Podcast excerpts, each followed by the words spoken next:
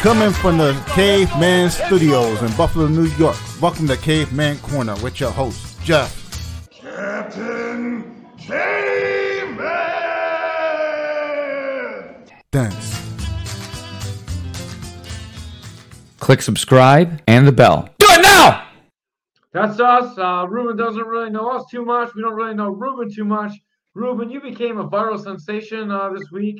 Uh, your interviews being like all three days, man. Like tops four. And uh, Ray saw it. He's like, we got to get this guy on. Um, he wanted to get you on so bad that like he scheduled an interview while I was at the gym, while you were at the gym, and uh, we finally both made it back. We're getting a little bit late start, but thank you so much for coming on our platform, man, and and welcome to Caveman's Corner. Oh man, glad to be on, dude. Yeah, it's great, dude. Uh, so first of all, we have to go into that fight. I don't know anything about you, so I want to hear the backstory, like how you went through all that stuff, and you look so tired in the cage. It's like the perfect, it's like a movie, man. So uh, why don't you take us what led up to everything that happened to you, man? Like from the fight, or like how do you want Like to? how you like from uh like the story where you got shot or whatever happened to you, and then you made it back into the cage, and like, dude, that's like that's what's been blowing up the internet. Well, I'm gonna put a little bit of clarity on it. Um, so in 2019, I was shot um three times. I was shot uh three different times, three different occasions, all in 2019. But the one that got me is I was stabbed seven times. I was stabbed uh, six times in the stomach and one time in the arm. It was legit like young guns. Like I got the knife stuck in my arm and I knocked that son of a bitch out. And then like right when I hit him, I think it was like when I let out the air or when I flexed my stomach or something, like it instantly hurt and like I was like already on the ground. The guy ran.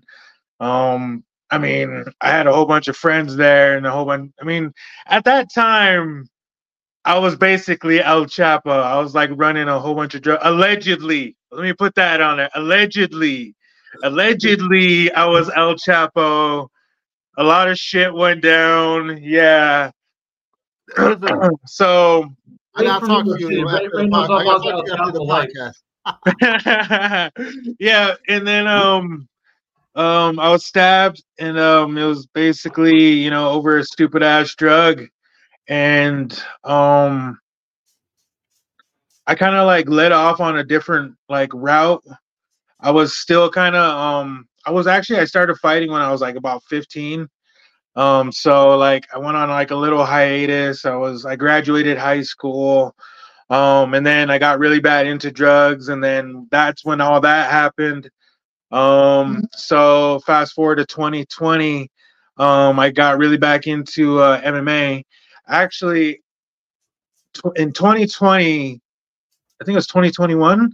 2021, I had my first uh, bare knuckle boxing match for Joe Riggs. He had a local promotion here, and this is right when uh, bare knuckle or the BKFC just started getting big, and he had a local promotion here, and he had one of those shows, and then that's when I got onto it, and then um, I got my ass kicked, and it filled a fire in me that you know not a lot of you know not a lot of people are willing to admit but when I got my ass kicked, I said, you know what? I need to revenge this loss. Sadly, when I tried to avenge that loss, I got my ass kicked again. so I mean, you know, a lot of ups, a lot of downs, and then you know, I just like put my ass into gear after that fight, and then um I think I'm on like a four or five fight win streak. Um I fought uh just now for Fierce Fighting Championship. I fought a guy who just now fought my brother, and um, he beat him by TKO. And I I, t- I took that shit a little bit personally. So I fucking went over to Salt Lake and I fucking handed his ass right in his own hometown. Um, afterwards, the interview just kind of spiraled out. Um, and that's just where I am today. You know, I'm a recovering drug addict. I'm four years clean. Um, and I professionally kick people and beat the fuck out of them in a cage. And then next week I get to fucking do it bare knuckle finally for the BKFC. Hey um, are you gonna come out with a rap album now? Oh, dude, that's man. We we got a fucking world champion here, Kai Stewart, and this motherfucker is legit fucking starting to become a rapper. So if I can dabble in that game, you know I'm gonna be there. I get. I gotta go back to getting stabbed, man. So it sounded like you didn't even feel like the the puncture at all. Is that kind of how it was? Like I've never been stabbed. Like I've been pepper sprayed. I had a lot of bad stuff happen to me, but I haven't been stabbed yet, man. So uh, it's one of my. Have you like fallen like on a chair or like on a little object? Yeah. It feels just like that. I legit thought he was stabbing me with a screwdriver. And then after like the fourth one, I'm like, oh shit, this dude is actually poking me with a knife. And then I seen the knife come up, and then I just threw my arm down and it just went in my arm, and then I ripped my arm away and I just fucking hit him one time and boy laid flat while I was laying flat on the other side, just bleeding out. But so what happened after the stabbing? Did they take, take you to the hospital, or were you like trying to stay out of the hospital? I know like it's probably like a bad situation. Probably don't want to go to the hospital. What what happened next? Well, like what I said, allegedly I was in a and a lot of people didn't want to take me. They're they're all tripping out. It was a really bad situation. Nobody wanted to like take me there. And um there was this man, uh his name was um Dane Fisher. Rest in peace. The boy um he actually died the same way I, I was stabbed. He was stabbed twice in the chest and he died in Crow Agency. But he took me to the emergency room. He drove me on his truck. And like legit, on the way from when I got on the truck to uh, IHS, which is Indian Health Services, it's um, you know, Native American, we get free health care. Not the best health care, but we get health care. They fucking took me there, and from when he picked me up, he became my mom, my therapist, and then for some odd reason he thought he was a doctor and he could try to like save my life. And I was like, dude, we're already by the hospital. It's too late, man. Just drop me off, man. Just throw me out the door, head out. but yeah, dude, just uh he took me to the hospital. Uh oh. Uh oh. That's not me, right, K man? No, that's not you. Son of a beat. That's like this story is awesome. Hopefully, uh, hopefully it cleans up. Uh, if you can hear us, Reuben, we uh, you're froze up, so you need to uh, jump back in here. Dude, can you imagine that? I I have a great fear of that. Sweet. Hey, Hey. welcome back. Sweet. That was weird. Yeah, you like froze up for us for a second. So we we heard you about to get uh just throw you throw me off the truck. That's where you froze up at. Yeah, like I just told him to throw me off the truck. Um and pretty much that's the end of the story of that. Like I didn't press no charges. Um crazy thing is is um I was stabbed uh February 10th uh 2019 and I fought Ezekiel three. So it was almost like a whole five year, six year fucking coming to the part. And yeah, dude, it's been crazy ride ever since then, man. That's awesome. We got some fans jumping in the house. You got uh Kerry Carlos Leon uh shouting her name with some fire, and you got uh Wesley Kill Eagle Jr. What's up, man, brother? Oh yeah. yeah, Wesley, um, big shout out to Wesley Kill Eagle Jr. So Wesley, he runs an organization, it um a fight organization called Fight for Our Future. Um, Fight for a Future. He based so his whole revenue from the show, he actually uh, donates it to um, childhood cancer research. He actually donates it to the uh, some of it to um, Seattle uh, McDonald House, Ronald McDonald House, Oh man, there's the cancer center there. And um, back in like 2022, I had like my third or fourth bare knuckle boxing match, and that's when I took their title. So uh Joe Wall just shouted out Roundstone is a real boy. I don't know if you can read this on on your phone. Yeah, I, I, I love Guasape, man. The- yeah. he told me to tell Ray to be like, hey, man, you tell him Guasape said what's up. So the dude is a badass. I love Guasape. I fought um in Fort Hall, Idaho, and Guasape was the commissioner there. And fuck, ever since then, me and the boys been kicking it off, dude. He knew I was gonna kick the dude's ass. you know, it's an inevitable. I walk in and it's it shows. That's awesome. So like I watched this um I, I knew nothing about you before I, I plugged in I got home and I plugged this in and I started searching you as I'm making uh, this room and everything. Uh, and I was shocked that you were bare knuckle boxer because in an interview you talk about jujitsu. So uh Yeah. and then like I see you win by arm bar. So like what are you, a grappler, a striker? Like like you seem like a wild dude. Like I would I totally have you pegged as a, a bare knuckle fighter, but you gotta be like uh pretty good at some jujitsu as well. Well, um, my bare knuckle record is six and one. Um, I'm actually uh um I have my fourth stripe on my uh, purple belt. Nice though. And um, yeah, I've been actually I was a blue belt for almost like six or seven years. So my Yeah. coach is or my professor Jared Stewart, uh, that's actually uh, Crazy Dog Jiu Jitsu.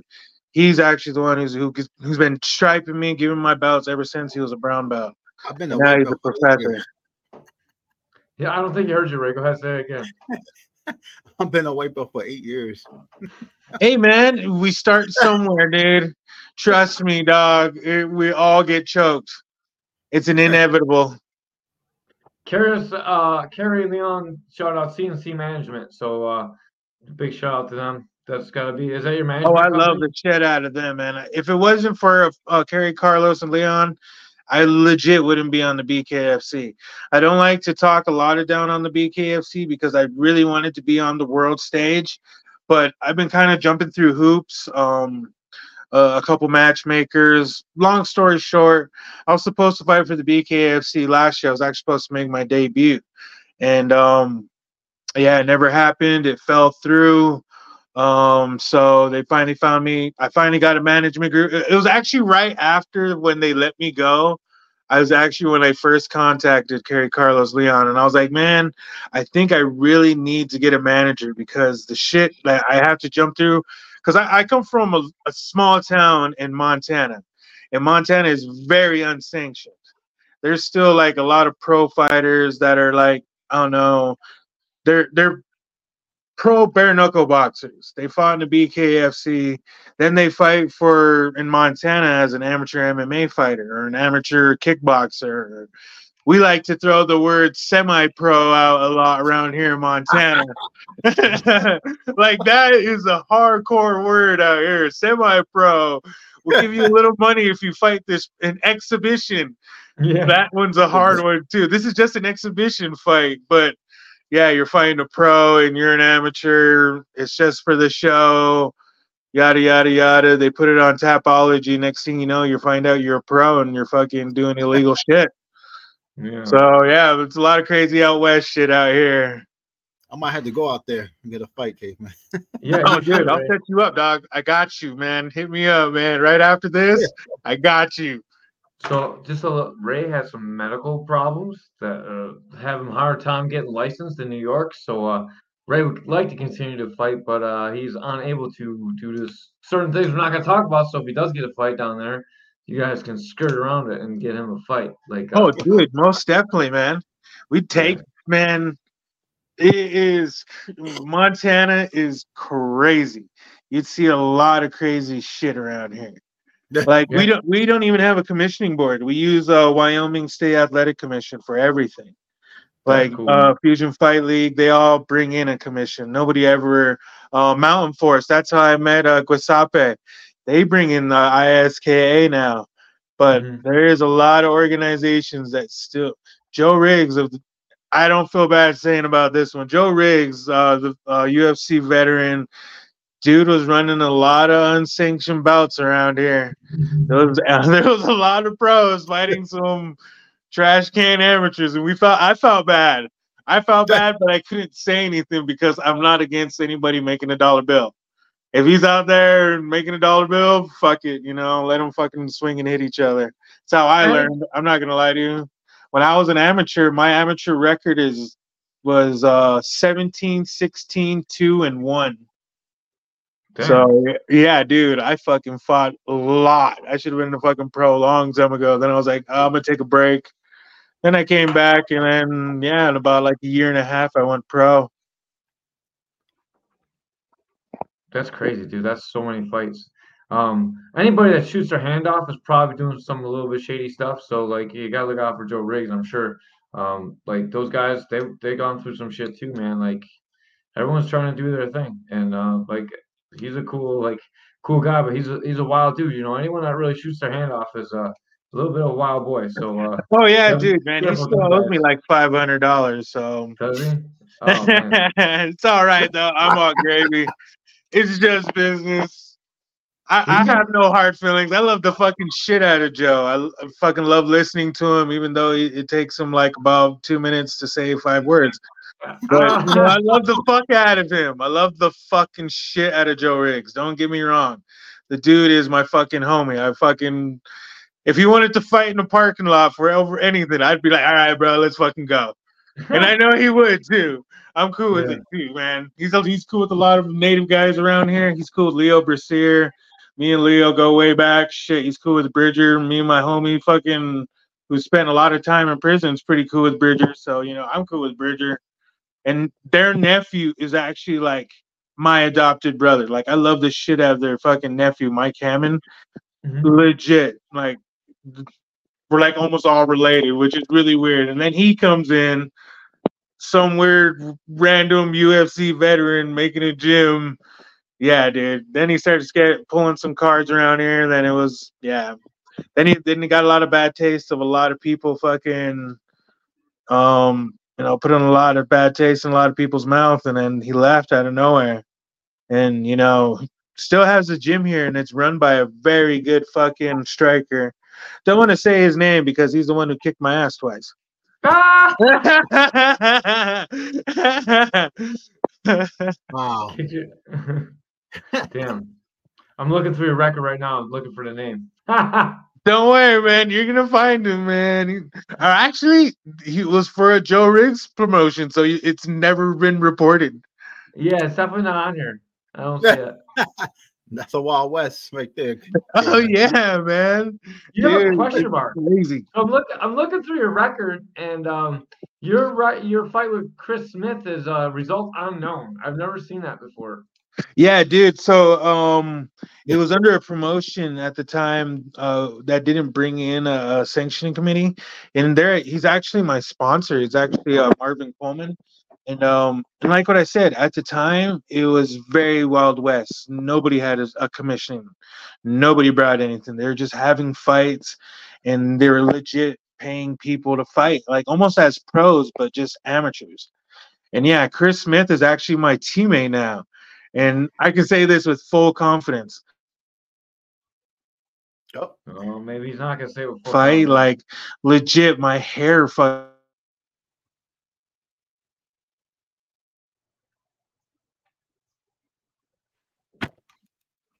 Shake it up and. Oh, try again. oh no, not working. I want to ask him about his walkout too. let's see. Uh, I'm sure he'll catch up in a second. it's, it's got to be the phone service out there in Montana, He has got that seven six five phone service. out in the mountains. Yeah. I'm glad I didn't try and do this for my car. Hey, you're back again. Yeah, it's kind of weird. I'm pretty close. I listened to exactly what it said right before I turned it on. It said get close to your Wi-Fi monitor. I was like, ah, I might as well get close, close I can to it. So weird. Yeah, a- if you get a call or text, it might freeze you up too, like because you're on your phone. So that happens sometimes. Huh. No. Oh yeah, I just now got a message. I didn't even notice it. Yeah. Probably yeah, been probably, uh, when you get a message, it probably freezes you up. That, uh, we had uh, Pat um, uh, Bellator veteran Patchy Mix on. He had the same problem. He's on his phone and like he get a call and he like z- zop him out. Fuck my wa- my fucking Facebook is going up again. Yeah, like my Facebook is going on. Like I've gotten like 670 followers within like four days. Yeah, like- like Blew me the fuck away. I'm never like what I said. I'm a little Indian boy from fucking Busby, Montana. This is a little bit much for me. That's awesome, man. Uh, Joe said Reuben's walkout at Mountain Force was powerful. He came out doing a war dance. Oh yeah, Oh, dude. I, I love to boogie, man. I boogie all the time.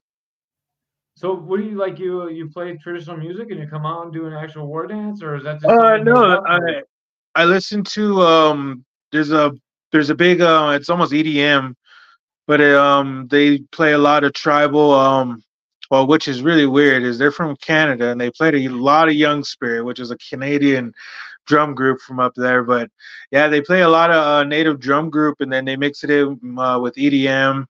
So it almost makes a pretty good dance music, man. And I love to dance. So fuck, and it just makes me boogie. That's awesome, man. That's so cool. Um, Because So- you know what? I'm a fighter first. I go there. Yes, I love to fucking fight. I'll fight fucking anybody. But secondly, I'm an entertainer. And I love to fucking entertain. That's my whole fucking purpose to go there is to make everybody who's paying a dollar bill to go watch me fight. I make sure they fucking invested a great dollar bill to come see something great.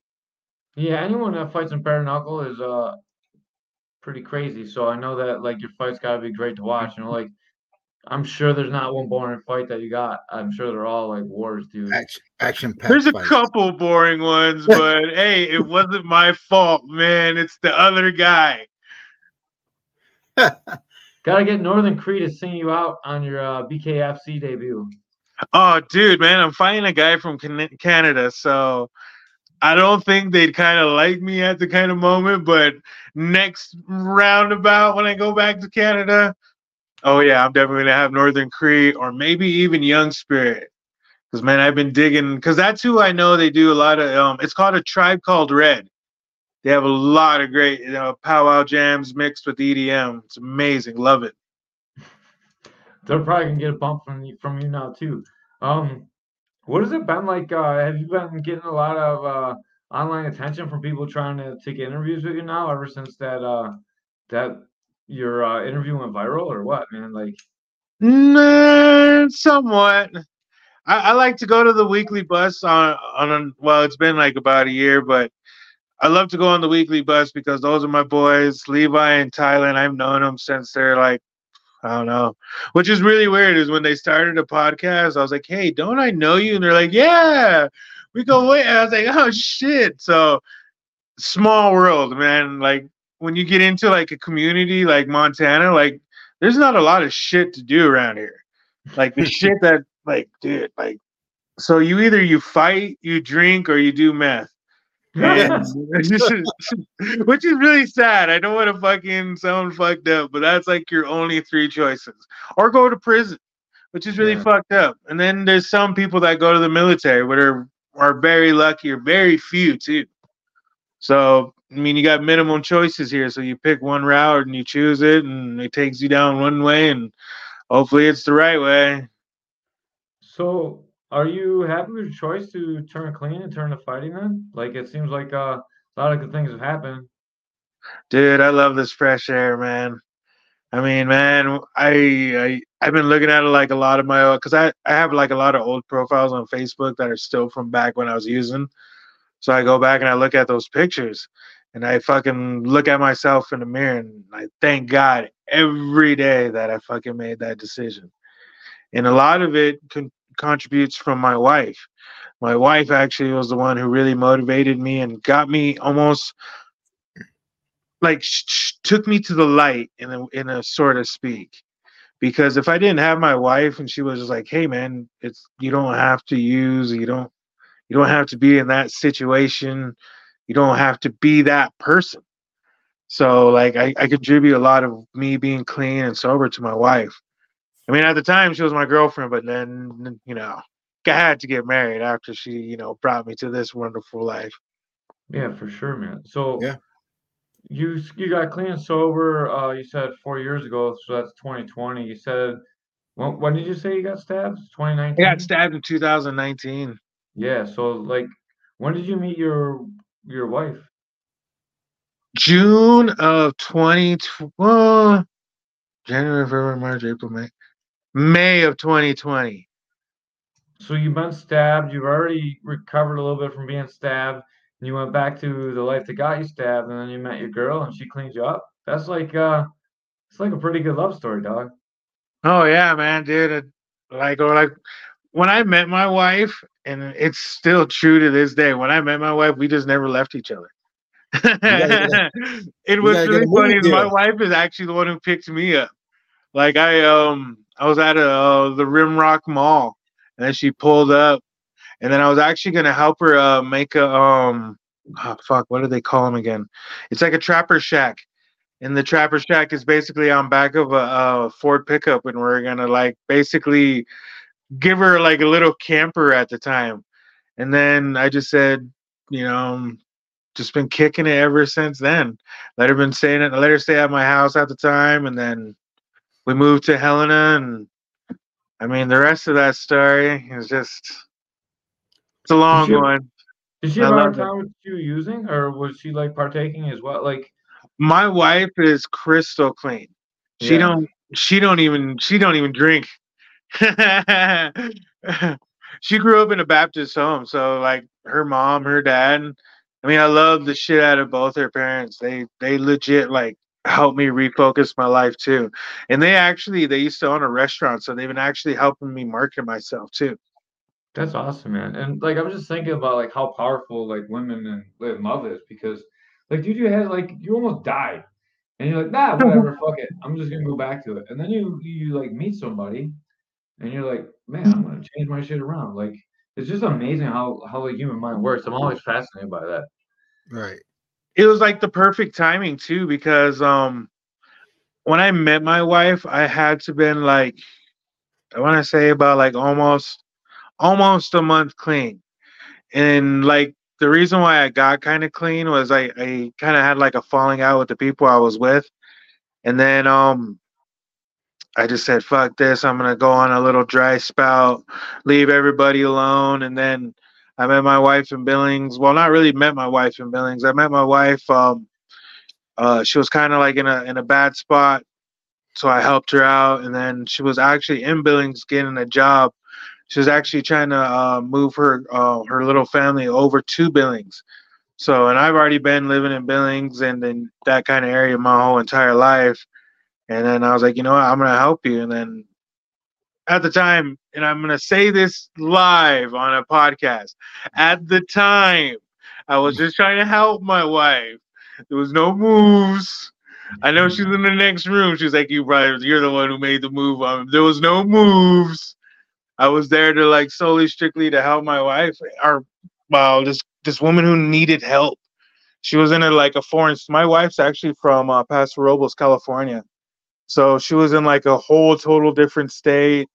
It was like something. Well, she doesn't even know how Wild West Billings was. She thought Billings was like the best metropolitan city in Billing in Montana, and she didn't know she stepped in meth capital, fucking Montana. You know what I mean?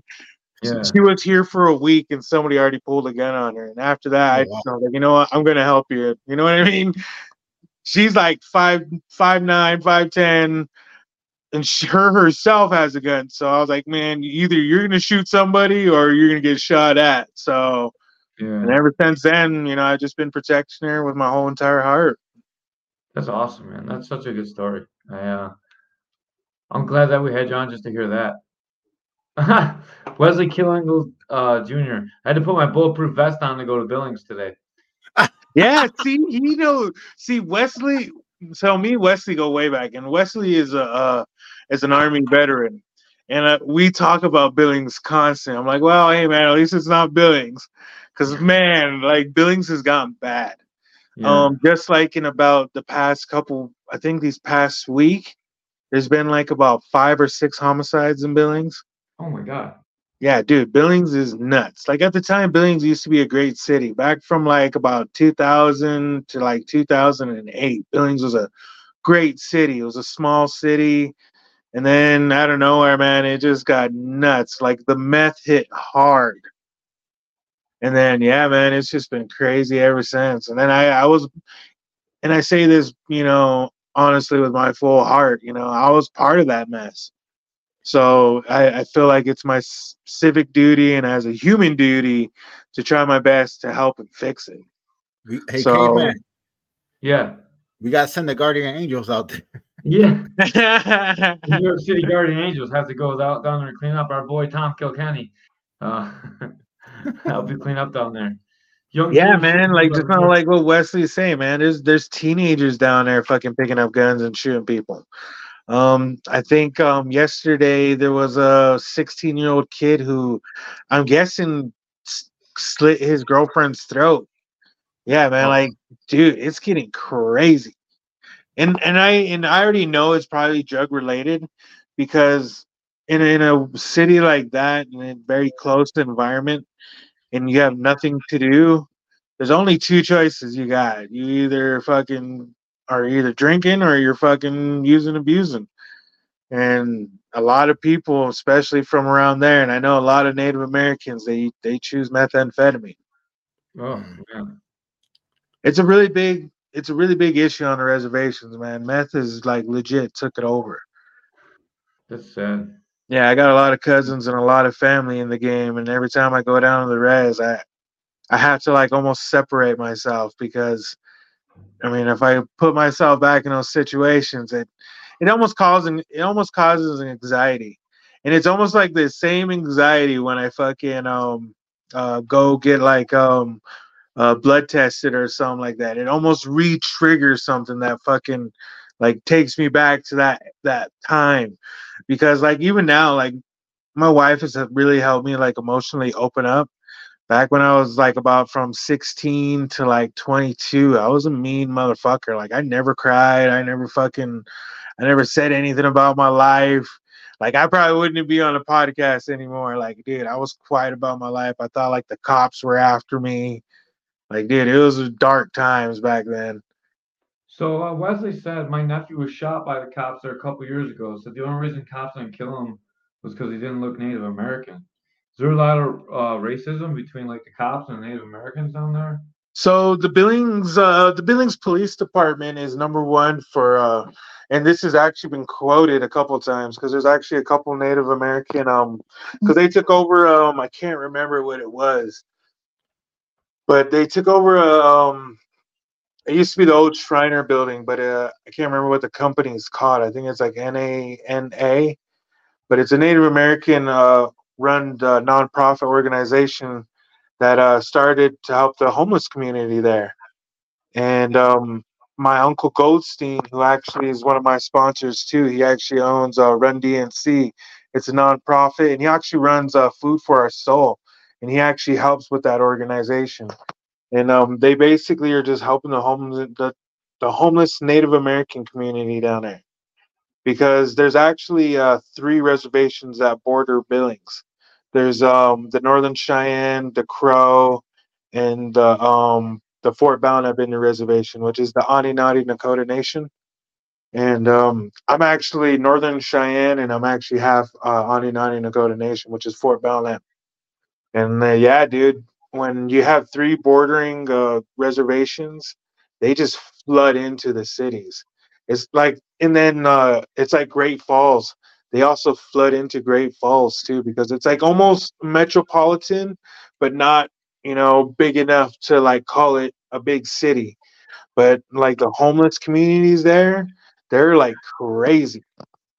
Mm, You know, and I hadn't admitted, you know, I was part of one of those homeless communities. Like the tent cities there, they they explode. And like right now, I was just now cruising downtown Helena, and there we're starting one here on um North Broadway or Broadway. Dude, it's getting crazy. There's like already like 22 tents down there, and it's, this is middle of winter. There's two feet of snow where I'm at right now. That's crazy. That's like uh, how how cold is it get in Montana? We're in Buffalo, so we get snow and cold. Like so, like we don't. I don't know like how how the weather in Montana is. I, Oh, just worry, man. I've been to Buffalo. I've been to actually I've been to um been to Boston. My uh, father-in-law, he's from Brockton, Massachusetts. So he we talk about how it's just the exact same, bro. Except for you guys got an ocean there, so fuck that. I was in Montana minus 40 winters. Yeah, dude. Like it's it gets cold and snowy here too. We get seven feet sometimes. Seven feet Oh, dude, we get seven feet. Yeah, dude. We I've had uh I've crawled out windows before to get a fucking dig out my fucking front door. Yeah, hell yeah, yeah, yeah. That's us Yeah, too, man. crawling through the attic and cutting a little hole in your fucking ceiling just to jump out to fucking yeah, dude. And hoping that you don't fall into like a, a cold spot or a warm spot that like drops you down. Yeah. And then Wesley, Wesley, he lives on the High Line, so he lives next to Canada, and they get crazy. He lives in Dodson, And Dodson, they get like negative 60. They almost get Arctic winds over there. It's nuts. I live in Helena. I kind of, and then my reservation is in the um, southeastern corner. So our winters ain't as bad, but yeah, dude, it gets crazy up there. I don't want anything to do with minus 60. I want to go down south, man, where it's warm. I'm sick of Oh, cold. dude, man, trust me. That I was kind of dreading because I'm going to Canada and it's like middle of winter there. So like right now, there has to be like if there's two feet of snow here, there has to be at least four feet of snow there. What part of Canada you go to? I'm going to Edmonton, Oh, okay. Alberta. Is that the fight? Yeah, that's when I uh, make my BKFC debut. Yeah. Prospect Okay. Series Canada. Oh yeah, man, and I'm already. It, I already looked on the BKFC app, and it looks like I'm the co-main event. I know Caleb, Nate Shook and David Feldman knows what's gonna happen. we definitely got to tag David Feldman on here. Yeah, we oh got yeah, David- dude, he knows what's gonna happen. Nate We- Shook, they've seen my videos, dude. I have a couple viral videos out there where I've knocked out a couple guys on bare knuckle. Yeah, We we Right had had, now, David Mike Feldman on here. here a few times. we had him on a podcast a bunch, like Ray was just saying. Uh, Yeah. He's uh like him and Ray got like this thing going. on. I don't know why you guys like each other so much, but uh kind of like it. Him and Dave Dave get along really good. Dave must uh Ray must be uh hooking him up or something. White belts, they talk to each other a lot. That's true. Yeah. I apologize, man. I'm sorry. No, man. If Ray- if It's Ray, all if you ever actually come to the gym, I'll give you a blue belt. Like you gotta actually put some time. in.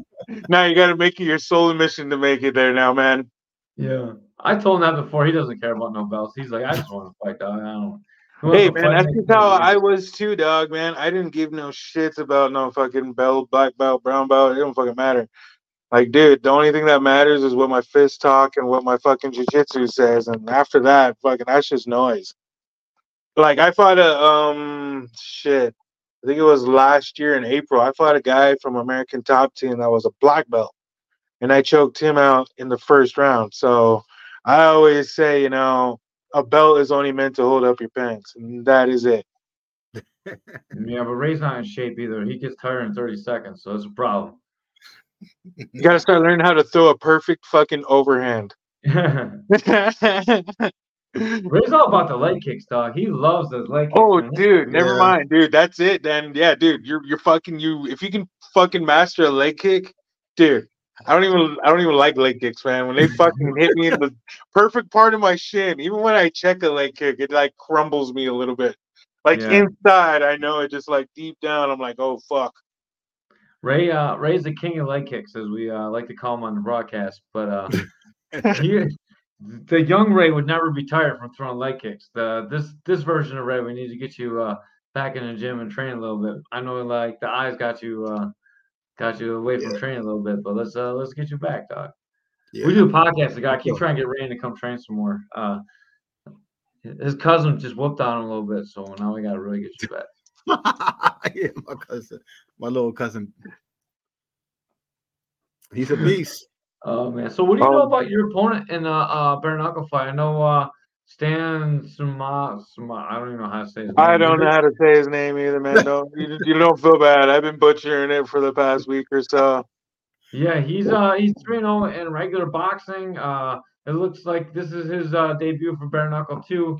At least uh you know on the records, but your record doesn't show your bare knuckles either. So Oh, yeah. a couple fights. I'm a black horse in this motherfucking fight. Well, I'm just hoping that he don't get on Facebook or Instagram and start looking at shit and you know start seeing shit. But I mean, he gets on. I know he can get on Tapology and look me up and all that. It don't really matter to me. He can be fucking King Kong and I'll fucking still fucking fight his ass. Yeah. and it's probably going to go the same way either way. But as much as I know, I mean, on on BoxRec it says he's like twelve and one as a pro. I mean, records don't really scare me anymore. Fucking, I've um, uh, my last bare knuckle boxing match, I fought um Eric Hempstead, and Eric Hempstead he was thirty four and one. Mhm. in boxing as a professional. And I mean, he's 34 and two now, so and that's think all that matters, man. the, the With thing bare with knuckle- boxing is it- it's not like MMA or bare knuckle boxing. Like Right. you know, you're set up with people that you you should beat. You know what I mean? Like they they build your Yeah, records so you make that payday. So uh, it's it's a little bit different. If I saw someone that's 32 and one in MMA, I'd be a little bit more concerned than 32 and one in boxing. You know, it's just a little bit different thing. Man, you can hit up Dean Tool and fucking Jorge Masvidal on Gamebred. I fucking was trying to get to fight any of those UFC veterans. It wouldn't matter. I, I don't really care about records anymore. Records don't really like amaze me that much. I mean, I, I'll look back at who you fought and like what what you did, but that doesn't define who you are today. Yeah, you exactly. know because like this guy he's like 12 and 1 but that was back in like he's been sitting on the couch since like 2020 2019 s- pretty much since i've been like fucking back in the gym so and i know ring rust is real. I took like a two three year hiatus and dude when i came back that shit was no joke dude. I, I kind of don't want to quit ever again because dude, ring rust is scary man. Yeah. like dude i like i got Yeah. i like i bent down on my knees and i was like holy shit it's like man. And then like i thought i was doing good cardio and i was working out for that fight. I was like oh yeah. Running up hills sprints then when you actually get back in that motherfucker a minute is a long fucking time and we got two of them and he's used to wearing fucking bitch mittens. And i shit you not man. When once it goes bare knuckle I mean, it fucking changes. I mean, not a lot of people like taking a bare knuckle to the to the face, and I know that for a fact. Are you, Me, hey, I don't really give a shit. Reuben, are you are you good with the clinch? Oh, dude, man, my coach and fucking Marvin, who's just now commenting, who is my favorite corner man. That shit, dude. I, dude, my clinch game is out of this world.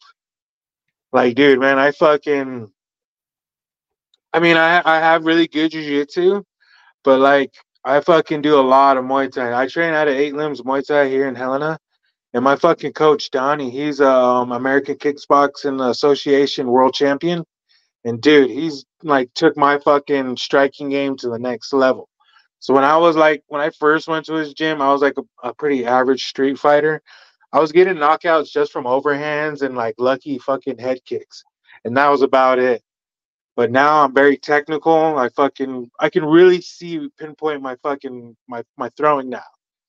And I'm not just like throwing to fucking in the wind hoping something lands. I'm like getting really technical and yeah, dude, this guy doesn't know what the fuck he's getting himself into.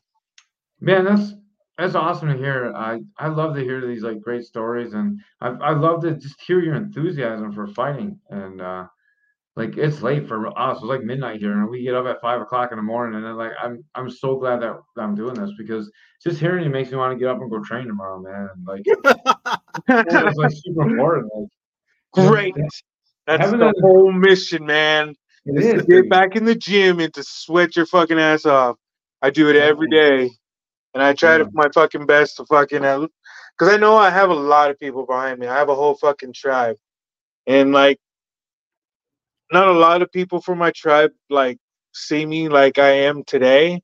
A lot of people see me as still as that junkie because. You know, I did a lot of fuck up, fucked up shit in my life, and take this time. If some of the people on the res are watching this and I hurt you or did anything back then, I apologize with my whole fucking heart. Because man, like that, you know, you go through shit in life, and when you you fucking get through that adversity, you you learn who you really are. And like, dude, like it took me. See, shit, that was 2020. Dude, it took me like almost 25 years to figure out who the fuck I am. Like, dude, I thought I was gonna fucking die selling meth. Like, I thought that's who I was, like, legit for the longest time. From when I was 13 to when I was about 22, I thought I was gonna be El Chapo, sell drugs my entire life, because that was just what I was raised around.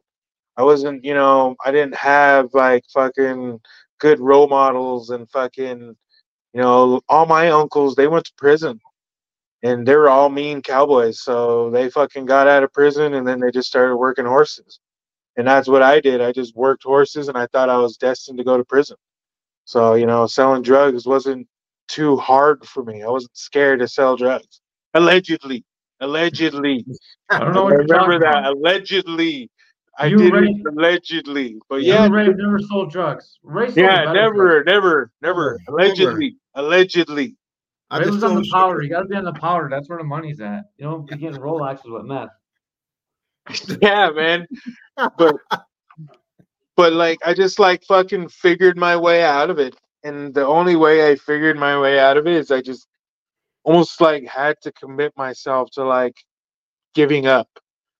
And when I just was like, you know what, that's not me, that's not who I am, and that's not who I want to be, I just learned how to start walking forward. Like it was basically I just like was reborn.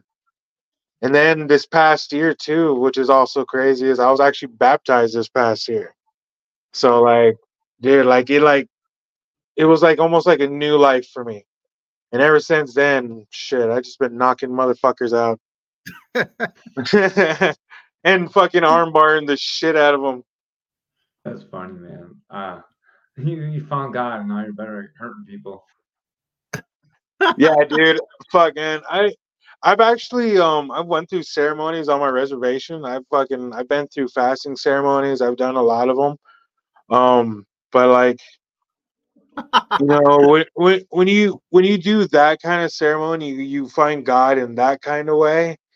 It almost um um how would you say it? It's uh it- it's very spiritual. You you touch him with your heart.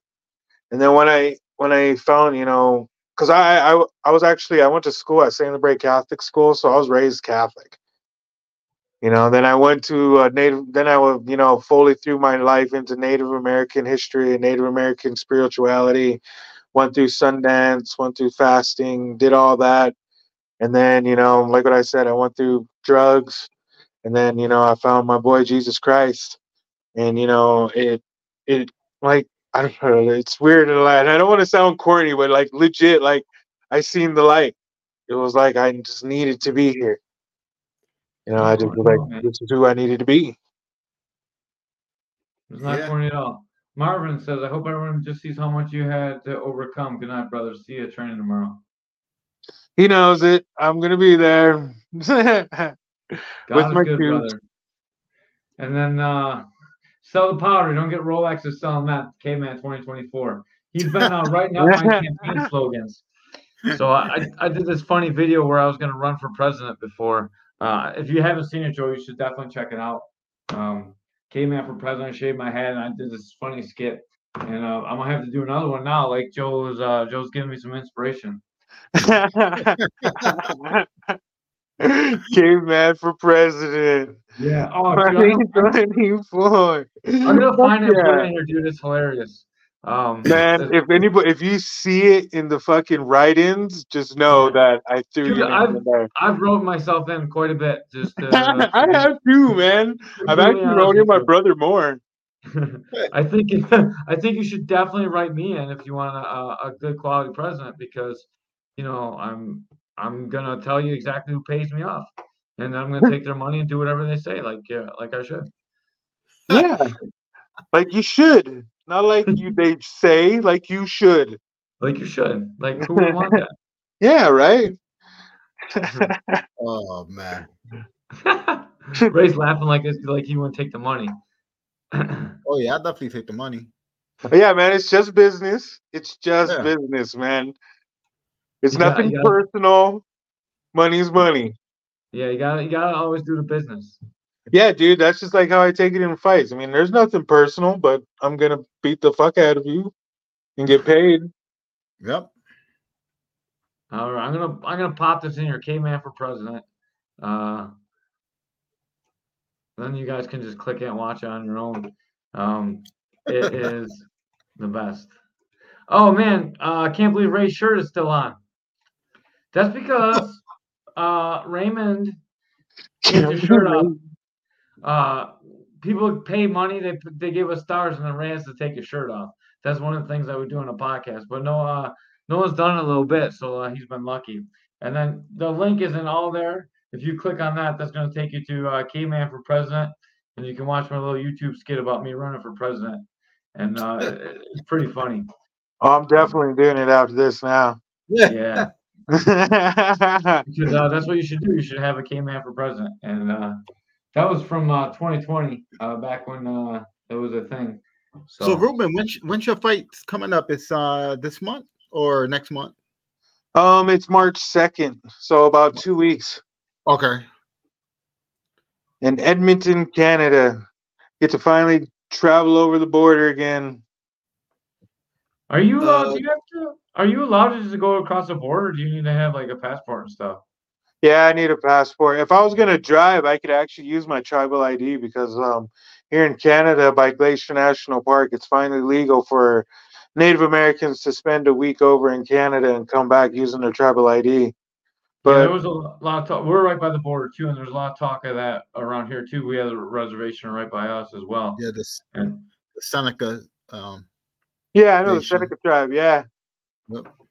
yeah, so uh, like uh, they they can use uh, that for ID for passport too. So I was just wondering how it works. Like if it, that was a universal thing or just like a regional thing or what? Oh yeah, I got my tribal ID on me all the time. I like to go by cops and be like flashing my badge or something. You know what I mean? Like, oh yeah, this is my badge, motherfucker. This is my government badge. Are they not allowed to arrest you on the reservation? Arrest? Oh, dude, they do it all the time, man. I have Yeah. two cousins just now got shot on the reservation by cops. Oh man. Oh yeah, Wow. dude, it's a it's a never ending never ending thing with cops and Indians. Yeah.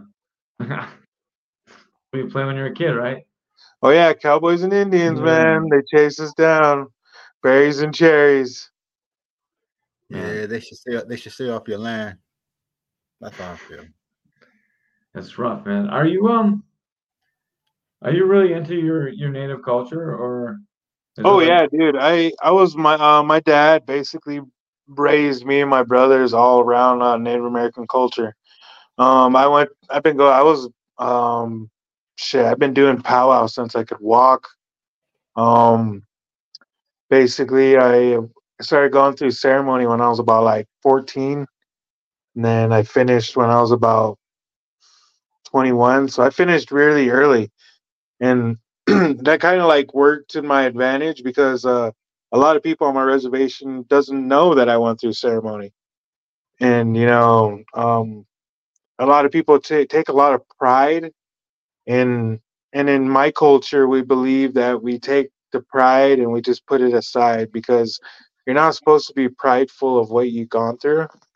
So yeah, like dude, like I fucking so I kind of like keep it to myself, and when people like talk about ceremonies, I'm like, yeah, I went through them, but you know, I went through them. Um, I love teaching them. Um, I used to when I was living on the reservation, I used to actually uh, teach a class on how to set up the teepee. Um, I used to also do the sweat lodge too. Uh, my dad actually fasted in a sweat lodge for seven days. So yeah, dude, it's crazy. And my dad is um he's he's technically he's a chief, but he's the headsman of our society, which is a war society. And then back when uh COVID hit hard back on our reservation, like right on the crisp of March of 2020, um the um uh, BIA, the Bureau of Indian Affairs, they actually gave uh um uh the justice of law back to the tribal societies so for a while there my dad was basically was one of the cops. He was basically a police officer a firefighter and ems all at the same time because indian health services when covid hit they basically went like almost rogue. Like if you went to ihs for anything like dude they thought it was covid. They like uh they they almost had like um which is really fucked up because it was on a lot of reservations and they almost adopted the method but they had this um um these houses that basically housed uh, covid patients. And in those houses a lot of people died. Like they were just basically housing covid people killing them and then basically just putting them in the grave. And my uh, my papa Isidore, who was my mom's uh, stepdad and who basically raised her, was uh, was one of those deaths. Mm. Man, it's tough. It was a tough time, man. How It was How did- crazy. how did that affect the reservation? Was everything shut down? Like, Oh man, COVID was nuts, man. The first week it was like almost like um what would you say? Uh it was like Armageddon. Like the stores were going crazy. And then we had that whole toilet paper issue. Now that shit was crazy, man. Like people were going because the nearest city from uh, my reservation is like almost 100 miles. It's like 96. It's Billings. And everybody was going to Billings. And then, yeah, dude. And then Billings ran out of toilet paper. And then people were jumping the border and going into Wyoming because by uh, Busby, there's this little, uh, about 70, 80, 90 miles, there's this town called Sheridan, Wyoming. And then people are going there to get toilet paper. And dude, man, when all the surrounding places all ran out of toilet paper, oh man, the reservation went livid. There was people saying like, burn the or uh, use the Bibles and do Oh. this and yeah, Oh, dude, man, it was nuts, man. The grocery stores ran out of food. People were going crazy. Um, and then the societies, like what I said, like my dad, they they really like started learning how because my dad he went to college to write grants and he started getting grants in and then he was actually getting food. And then um um I started helping him and then we used to distribute food like food boxes. Uh basically had all the necessities that anybody needed like basically vegetables meat. Um then my dad was also at the time he took on the responsibility of uh, buffalo management. And my dad's been the buffalo manager for about six or seven years. Yeah, dude, he started. We started shooting buffalo, started butchering them, giving them out. Yeah, we went back to old school times then, man. yeah, that's um, it's crazy. Like, it changed the whole world again. Like, people just realize how Right. fragile society is. And, Oh, uh, dude, when it crumbles, it crumbles. Yeah. And I was talking about eating my neighbors, so like I know it must be crazy over there. Like I live in a city and we couldn't get toilet paper. You- it almost like you're fighting over as how bad it was. Yeah. I was about Yeah, to say from killing my neighbors, so I had to use some rough toilet paper. I remember that. It was kind of like sandpaper. yeah. Had to get that single ply. oh man. All right, Oh, well, we're about an hour in and uh, it's getting kind of late. That's an awesome thing to end on, like running out of toilet paper. all- Oh yeah, man, dude, that was the best, dude. Yo, Reuben, we got to get you on here again after your fight.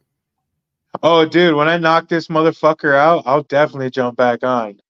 Then we'll Mhm. definitely have to talk about it. Yep. And then I always say this on every podcast, man. I'm I'm almost like Mystic Mac when I get on these motherfuckers. Yeah. I'm gonna do it within the first 30 seconds. I guarantee it. First 30 seconds, huh? Oh, dude, man, this guy doesn't know what the fuck he's going. And he's never been up to scratch. He's always done boxing shit where, you know, you're in this corner and you're in this corner and you come together. Yeah, dude, the up to scratch is a total different animal. Like even yeah, he's never been hit, but the fucking I've been hit with fucking MMA gloves, so he has and bare knuckles, so he has no clue. It's gonna be a fucking great fight. I can't wait to be in the fucking co-headline of fucking BKFC Canada. I'm gonna knock this motherfucker out in the first 30 seconds. I'm gonna call out Zach Kelmis. I'm gonna call out the Shark, and I'm gonna get that motherfucking fight. I'm gonna knock his motherfucking ass out, and then I'm gonna slowly get myself a fucking world title. Awesome, man. Well, we'd love to have you back on in just a few more weeks when you uh you collect your first head for uh for your BKFC run. And uh it was Fucking awesome brother. talking with you, man. I love the story about you and your wife. Um Yeah, that's a good story. just listening to you is like it's inspiring, man. I can't wait to uh can't wait to go train tomorrow. And uh like just I'm thankful for what I have. Like stories like this just make make you like, oh, I'm, I'm glad I can train today, you know? And uh I'll see you in the I- gym tomorrow, caveman. yeah, well, I, I can't Motivate- believe It motivated me too. from this little like little viral clip that like we got such a good story, man. And, and thank you so much for your time. And before we got here, do you have any sponsors you want to thank? Oh yeah, dude! I want to shout out my boy Gail Lammers, uh, Lammers Trading Post. Uh, my boy Jeffrey Unger at Unger Sales. Um, the Green Stampede, uh, Sacred Blanket. I'm gonna go off for about like good ten seconds. Um, the Fight Life. Um, shit. Um, the Vape Spot. Um, DermaWorks Tattoo, Ink Therapy, uh, Coleman Community Services, um, uh, Sober uh, Sober Up Productions. Shit, who was my other two? And all my sponsors, and I really want to shout out my wife. Um, the crazy thing about this whole fight, I almost didn't take it, but my wife was like, uh, like what? Because she was the one who actually called calmed me down from the last time the BKFC cut me short.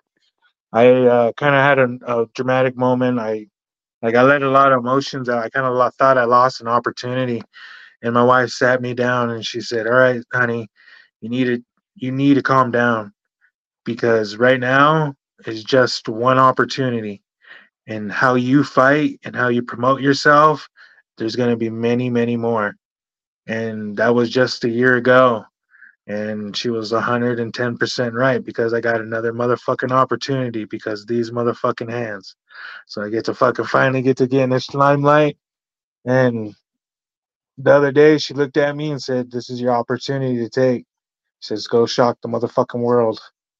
And come March 2nd, I'm gonna shock the motherfucking world and I'm gonna race my ass back because it's actually my wife's birthday on the third. So okay. I fight then I have to come back on her birthday. So I'm racing my ass back. That's a great present to give her too, man. Oh yeah, it's gonna be the biggest, man. Like what I said, first 30 seconds. Love it. And then we're gonna have you back on. We're gonna talk about how it was 32 and a half seconds and you were totally wrong. Caveman for president. I was talking about eating my neighbors, COVID 2020, Caveman 2024. oh yeah, I also wanted to shout out New Level Boxing. That's actually the fucking medallion I got on. Um, they actually are. Oh. He got a text. Yeah. They're the next new thing. Before I get shut down again, man, I want to thank you guys, man. Thank you guys for having me on. Um, shout out to the fucking CNC management. Um, yeah, and Caveman for President 2024. Let's go. We're gonna chop up all these little clips of Caveman for President from, and then we we are just gonna post them all. I think it'd be funny. Yeah. All right, guys. Thank you so much for your time. Uh, I know it's late for everyone watching in uh, on our time zone. Uh, it's a little bit earlier for you guys, but we're out of here for tonight and see you all on this weekend. We're gonna have another K4 show, talk about the fights coming up and uh, we'll be punching people in the face till then. You got something, Ray? Fuck yeah. You did, you did the finger point like I was supposed to let my. I forget something? Oh no no no. Oh okay. Uh, oh yep, oh, I got you. Thank you to Integrity Martial Arts for sponsoring that podcast. Sorry, my bad. And uh, have a great night, guys. We're out.